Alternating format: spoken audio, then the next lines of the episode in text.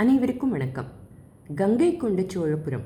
முதலாம் ராஜேந்திரன் காலம் முதல் சோழ பேரரசின் தலைநகராக இருந்த ஊர். இது எல்லாருக்கும் தெரிஞ்ச விஷயம்தான். இதை பற்றி தெரியாத சில விஷயங்களை இன்றைக்கி பார்க்கலாம். தலைநகராக இருந்த ஊர் அப்படின்னா மன்னர்கள் வாழ்ந்த மாளிகைகளும் இருக்கணும் இல்லையா? இருந்ததா? அதுக்கெல்லாம் இப்போ என்ன ஆச்சு அப்படின்னுலாம் நமக்கு கேள்விகள் இருக்கும் இல்லையா? மாளிகைகள் இருந்திருக்கு. அது பற்றின குறிப்புகளும் கல்வெட்டுகளில் உண்டு.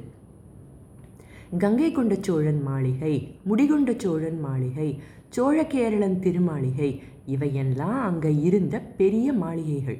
முதல்ல ரெண்டும் ராஜேந்திர சோழனோட பட்டப்பெயர்கள் மூணாவது அவனோட ஒரு மகனோட பேர். மாளிகையை வீடு கோயில் அப்படின்னு கல்வெட்டுகளில் குறிப்பிட்டிருக்காங்க. இந்த மன்னர்கள் அரியாசனத்தில் உட்கார்ந்துருந்துருப்பாங்க இல்லையா? அதுக்கெல்லாமும் பேர் இருந்திருக்கு. இவங்க உட்கார்ந்து ஆணைகளை பிறப்பித்த அரியாசனங்கள். பல்லவராஜன் காளிங்கராஜன் ராஜேந்திர சோழ மாவலி வானராஜன் இந்த மாதிரியெல்லாம் பேராம். நிறைய சான்றுகள் இருந்தாலும் சும்மா ஒன்று ரெண்டு எக்ஸாம்பிள்ஸை பார்க்கலாம். ஆயிரத்தி முப்பத்தி ஓராவது வருஷம்.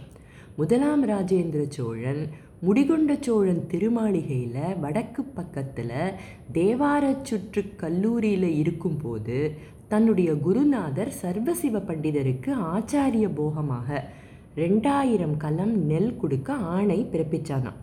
இந்த கல்வெட்டு தஞ்சை பெருவுடையார் கோயிலில் இன்னும் இருக்குது அடுத்து இவனோட மகன் முதலாம் ராஜாதிராஜன்.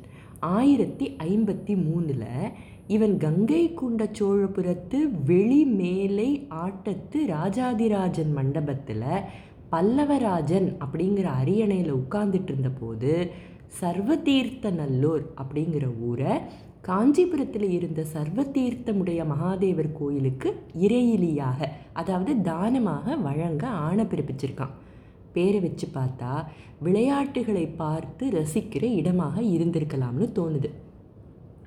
இதே மன்னனோட இன்னொரு சுவாரஸ்யமான விஷயம். திருவிந்தலூர் செப்பேடில் பார்க்கலாம்.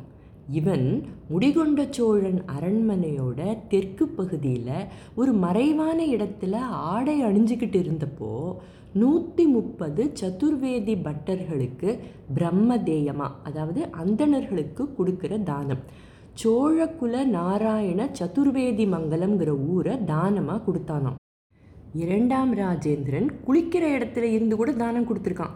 வீரராஜேந்திரனோட திருமுக்குடல் கல்வெட்டை பற்றி பார்த்தோமே. இது ஆயிரத்தி அறுபத்தி எட்டில் சோழ கேரளன் திருமாளிகையில் ராஜேந்திர சோழ மாவலி வானராஜன் அப்படிங்கிற அரியாசனத்தில் உட்கார்ந்துக்கிட்டு தான் அப்பன் வெங்கடேச பெருமாள் கோயிலுக்கு தானம் கொடுத்துருக்கான். முதலாம் குலோத்துங்கன் படுத்துக்கிட்டே வேறு தானம் கொடுத்தானாம். இந்த மாதிரி ஏகப்பட்ட சுவாரஸ்யமான விஷயங்கள் உண்டு. இப்படியெல்லாம் சிறப்பாக இருந்த மாளிகைகள் காலப்போக்கில் அழிஞ்சு போய் இப்போ மண்மேடாக இருக்குது கங்கை கொண்ட சோழபுரத்துக்கு போனீங்கன்னா உள்ளூர்காரங்க கிட்ட மாளிகை மேடு எங்கே இருக்குன்னு கேட்டு போய் மறக்காமல் பார்த்துட்டு வாங்க. சரியா? இங்கே தமிழ்நாடு அரசு தொல்பொருள் ஆய்வுத்துறை மாளிகை மேட்டில் பெரிய அளவில் அகழ்வாராய்ச்சி செஞ்சாங்க. இப்படி செஞ்சப்ப அரண்மனையில் இருந்த அஸ்திவார பகுதி பயன்படுத்தப்பட்ட ஓடுகள் கதவுகளில் பொருத்தப்பட்ட ஆணிகள் சீன நாட்டு வெளிர் பச்சை நிற பீங்கான் பானை ஓடுகள் யானை தந்தத்தினால் செய்யப்பட்ட யாழி அலங்கார வேலைப்பாடுகள் செய்யப்பட்ட கல்லாலான தட்டுகள் படிகக்கற்களால் செய்யப்பட்ட மணிகள் சங்கு வளைகள் இந்த மாதிரி ஏகப்பட்ட பொருள்கள் கிடைச்சிருக்கு. முதலாம் மாரவர்மன் சுந்தரபாண்டியனோட படையெடுப்புகள் ஏற்பட்டப்போ தான் இந்த மாளிகைகள் அழிக்கப்பட்டிருக்கலான்னு தோணுது.